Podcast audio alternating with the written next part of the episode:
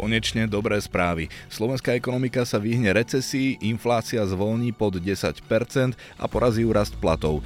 Pozitívne ekonomické ukazovatele teda nebudú viditeľné len na papieri ministerstva financí či v medzinárodných porovnaniach, ale mali by ich pocítiť aj obyvateľia v peňaženkách. Stále tu máme vysokú infláciu, máme tu vojnu na Ukrajine, ale k najhoršiemu, teda tomu názvu, že recesia, by sme sa mali vyhnúť ľuďom aj, aj firmám sa bude dariť lepšie. Ako je to takmer vždy pri dobrých správach v tomto období, aj za spomínanými nasleduje ale.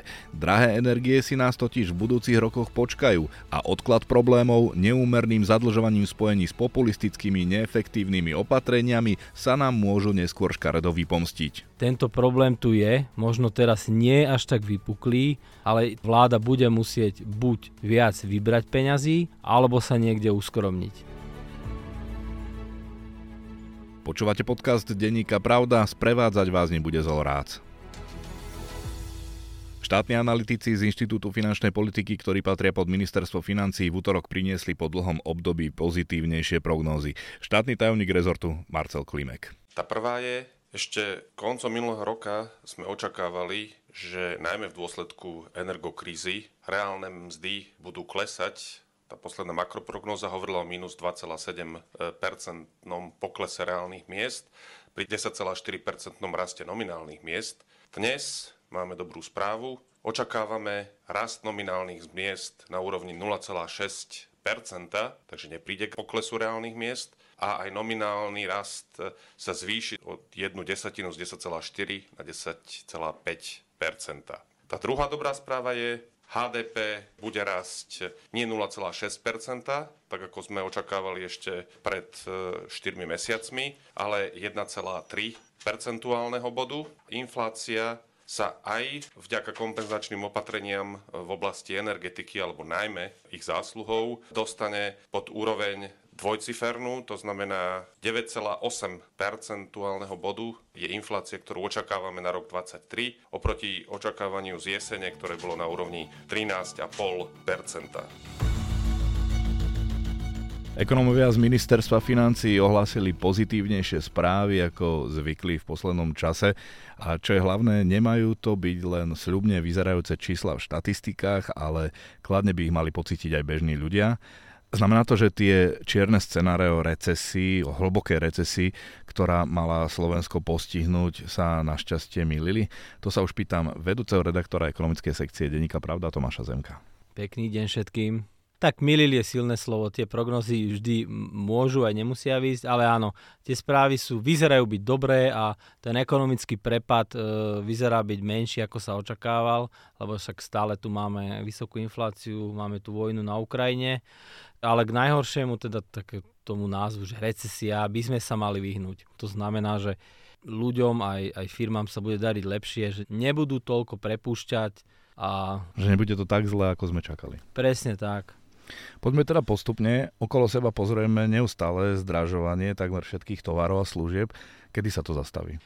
Toto je dobrá otázka. Bohužiaľ na toto neodpovedali ekonomovia, ale povedali inú vec a podľa mňa dobrú vec, že ten rast, ten vrchol inflácie by sme už mali mať za sebou.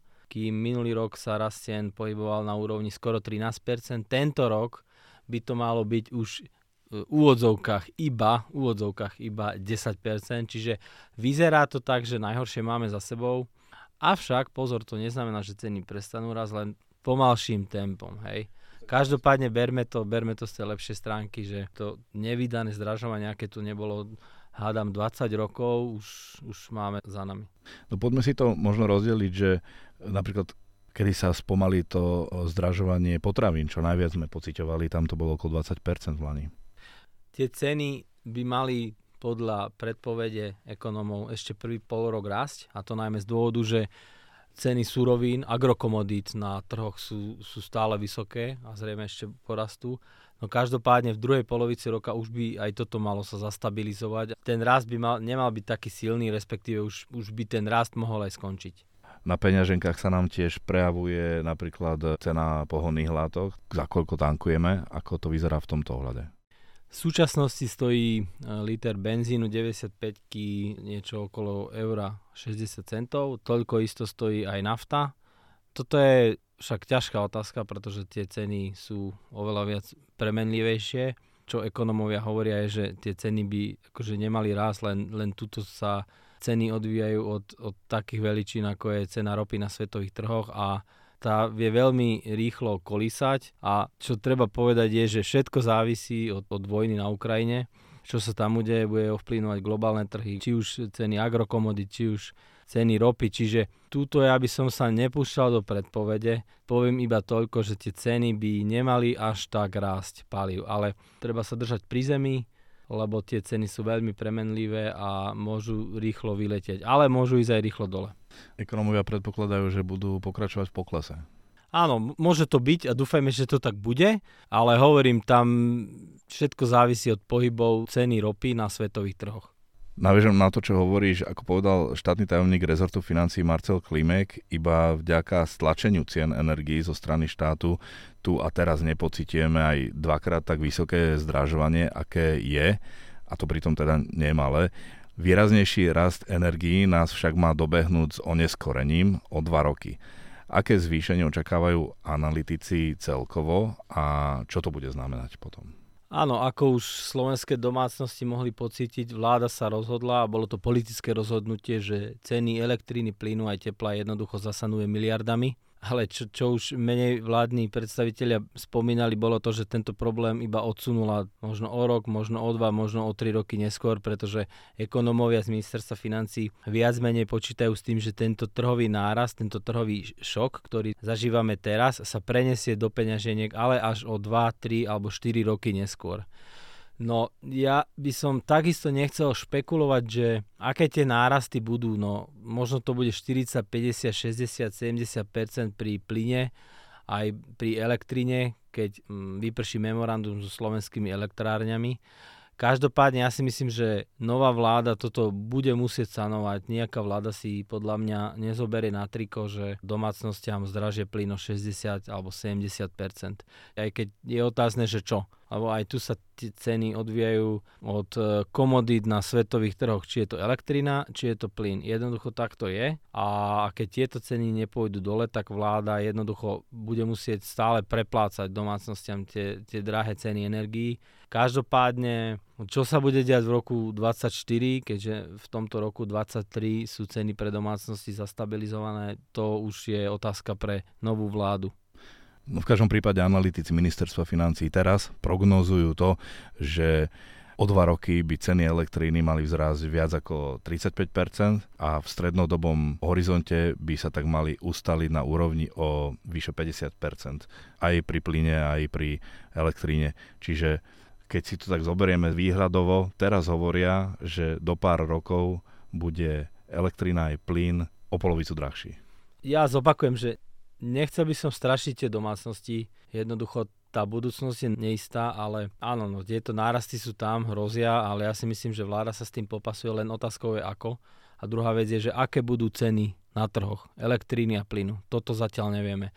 Opäť všetko sa odvíja od vojny na Ukrajine. Aj v čase vychádzania tohto podcastu už môžu byť moje slova jednoducho staré. Čiže radšej som opatrný, radšej sa držím v tých e, predpovediach pri zemi, pretože naozaj tam, tam sa môže stať hocičo v tej vojne a bude to mať taký vplyv, že aj táto analýza, ktorú predstavili ministerskí analytici útorok, môže byť stará už o 2, 3 či 4 dní.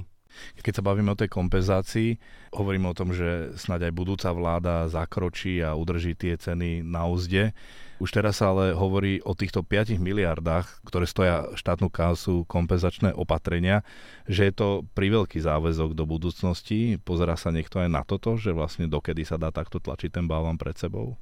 No tak to je otázka udržateľnosti verejných financií.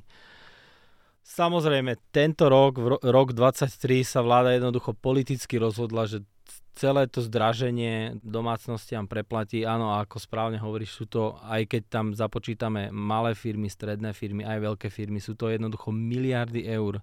Miliardy eur, čiže niekto to bude musieť zaplatiť, tak kto to bude? No? Teraz je to štát, ktorý si na to požičiava zahraničí vydávaním dlhopisov. Áno, štát si dokáže požičať na svoju prevádzku v zahraničí, teraz je to nejak okolo 3%, ale keď sa budeme správať nezodpovedne a nehospodárne, tak tieto úroky môžu vyletieť povedzme do výšky 4, 5, 6% čo bude znamenať, že ten dlh sa predraží a opäť budeme musieť splácať viac. Čiže tento problém tu je, možno teraz nie až tak vypuklý, ale toto jednoducho hrozí. A vláda bude musieť buď viac vybrať peňazí, alebo sa niekde uskromniť. A teraz akou cestou sa vyberie? To je už otázka na novú vládu, lebo keď vidíme teraz, čo stvára táto súčasná, tak to, táto už absolútne na, na, na túto otázku úplne rezignovala. No a keď hovoríme o populistických návrhoch, ktoré zaťažujú štátny rozpočet, tak podnikatelia už teraz varujú, že príde napríklad zvyšovaniu daní alebo poplatkov v bankách a to pre populistické opatrenia, s ktorými prichádzajú poslanci v parlamente. A hovoríme o v útorok schválenom návrhu poslancov Sme rodina a Olano, ktorým znovu zavádzajú plošne dotované obedy pre všetky deti predškolského a školského veku, teda tie tzv. obedy zadarmo. A ako sme si už na Slovensku zvykli, poslanci najprv niečo schvália a až následne idú hľadať peniaze, z čoho to štát zaplatí. Ide o sumu 110 miliónov eur len na tento rok. Tak zaplatia to banky, ktoré si to potom zohľadnia zasa v poplatkoch klientov? Pri obedoch zadarmo už Georgi Gimeši vyhlásil, že sa rozšíri, zrejme rozšíri okruh firiem, ktoré sa zaťažia extra daňou a zrejme by to mali byť banky. Čo je ďalší bizar v tejto situácii, že ešte v decembri minulého roku e, Igor Matovič hovoril, že nie, banky extra zdaňovať nejdeme. Teraz zrejme zase otočí. Čiže tieto obedy zadarmo vo výške 110 miliónov eur za rok zrejme vyberú od ďalších podnikov a asi to budú slovenské banky. Treba si povedať, že koľko je to tých 110 miliónov eur. Len pre predstavu, rodičovský bonus teda novinka od roku 23, ktorá hovorí o tom, že pracujúce deti budú posielať svojim rodičom 1,5% zo svojej mzdy, bude stať ročne nejakých 250-270 miliónov. Zvýšené prídavky na dieťa a daňový bonus na dieťa budú stať štátnu kasu vyše 1 miliardu. Čiže z tohto pohľadu tie obedy zadarmo nie sú až, tak, až takým veľkým výdavkom. Sú ako keby taká kvapka v mori štátneho rozpočtu, lenže problémom je, keď kvapka sa dá ku kvapke, potom príde ďalšia kvapka a máme z toho more. Jednoducho vláda hľadá, kto zaplatí rodičovský bonus, kto zaplatí vyšší daňový bonus na dieťa, kto zaplatí vyššie prídavky, kto zaplatí obedy zadarmo. Všeobecnou praxou v energetickej kríze sa stalo, že vlády po celej Európe zavádzajú tzv. extra dane z nadmerných ziskov a naša slovenská vláda nie je výnimka, tiež chce zdaniť, alebo teda už schválili dan pre Slovnaft, tento rok ju chcú ešte predlžiť, aj navýšiť, takisto sa budú zdaňovať aj elektrárne, čiže táto novinka, že by sa mali extra zdaniť aj banky, v podstate takým pokračovaním tohto trendu. Len akurát to, že sám minister, keď bol ešte minister financí Igor Matovič povedal, že, že nie, nie, banky nezdaníme a teraz zase otočí a zase, zase ich zdania. Čo sa ale môže opäť stať, opäť čo sa môže vypomstiť ľuďom je, že keď sa extra zdania banky, tieto zase len prenesú svoje výdavky na ľudí, to znamená, že môžu zvyšovať rôzne poplatky, a tým pádom si to budú kompenzovať. Čiže opäť to môže vystreliť ako s tým s vyšším daňovým bonusom na dieťa, ktorý zobral mestám a obciám po celom Slovensku milióny eur a tie čo spravili? Tie začali zavádzať poplatky, rôzne úsporné opatrenia, na ktoré kto doplatí? No predsa tí občania. Čiže ako keby štát alebo vláda, ešte Igor Matovič, keď bol vo vláde, im do jedného vrecka dá peniaze, ale z druhého vrecka im ho zoberú buď mesta, obce a teraz napríklad to môžu byť aj banky. No argumentom poslancov je, že banky mali v Lani rekordné zisky, tak prečo by sa s nimi nemali podeliť? Protiargumentom je to, že slovenské banky, keď ich porovnáme v rámci eurozóny, nemajú až takú ziskovosť ako ich kolegovia zo zahraničia čiže stále nedosahujú ani ten priemer, tak toto je taký protiargument, ktorý hovorí, že nie, nezdanujte nás, lebo my až tak nadpriemerne nezarábame. Či ich zdaniť, aj keď majú zisk, no to je, ja by som povedal, aj filozofická otázka. Akože majú sa podeliť banky, má sa podeliť finančný sektor o to, aby sa zaplatili obedy v školách pre deti. Aby sme sa vrátili teda k trochu pozitívnym správam, to je, že s rastom cien v obchodoch by mali rásť aj platy a to dokonca viac ako ceny. Áno, toto je jedna z veľmi dobrých správ, ktoré ekonomické analytici prognozujú, pretože ešte na jeseň hovorili, že inflácia prevalcuje platy v priemere, hej, čiže rast cien v priemere bude vyšší ako rast platov. No toto teraz zrevidovali a vyzerá to tak, že aj tento rok v priemere, hovoríme o priemere, platy budú raz rýchlejšie ako rast cien. Samozrejme, nie každému v tomto štáte budú raz rýchlejšie platy. Ten rast platov potiahne zvyšovanie miest e, zamestnancov v štátnom sektore a dokopy so súkromným sektorom by teda mali poraziť, ten rast platov by mal poraziť infláciu. Samozrejme, nie každému narastie plat, nie každý bude mať zvýšené, to hovoríme o priemere. No každopádne je to dobrá správa, lebo si zoberieme napríklad to, že inflácia bude 10%, skoro 10%, mala by byť tento rok a platy ju prekonajú, čiže ten rast platov dokopy by mal byť viac ako 10%. Čiže áno, často aj my novinári sklzávame k tomu, že venujeme sa iba negatívnym správam a katastrofickým titulkom, tak teraz je ten čas, kedy to môžeme vyvážiť a povedať, že áno, tie platy v priemere porazia infláciu, pričom ju ešte poraziť nemali kým minulý rok bolo veľa občanov v strate, že ten rast cien prevalcoval ich platy, tak tento rok už by to malo byť lepšie. No a to, že vlastne krajina nejde do recesie, ale mala by aj ďalej ekonomicky rásť, má dosvedčovať aj to, že sa očakávajú nové pracovné miesta?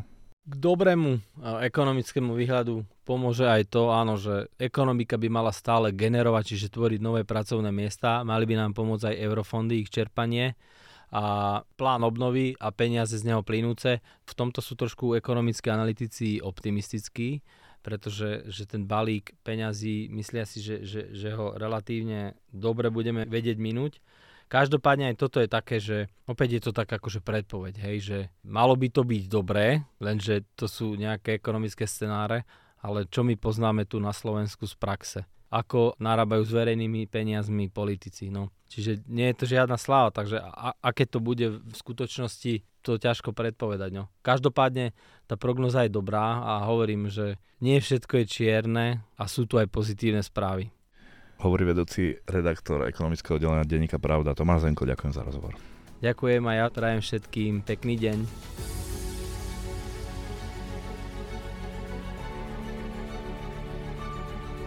Sme v závere. Články k témam podcastu nájdete v tlačenom vydaní denníka Pravda aj na webe pravda.sk. Pripravil ho pre vás Zolorác.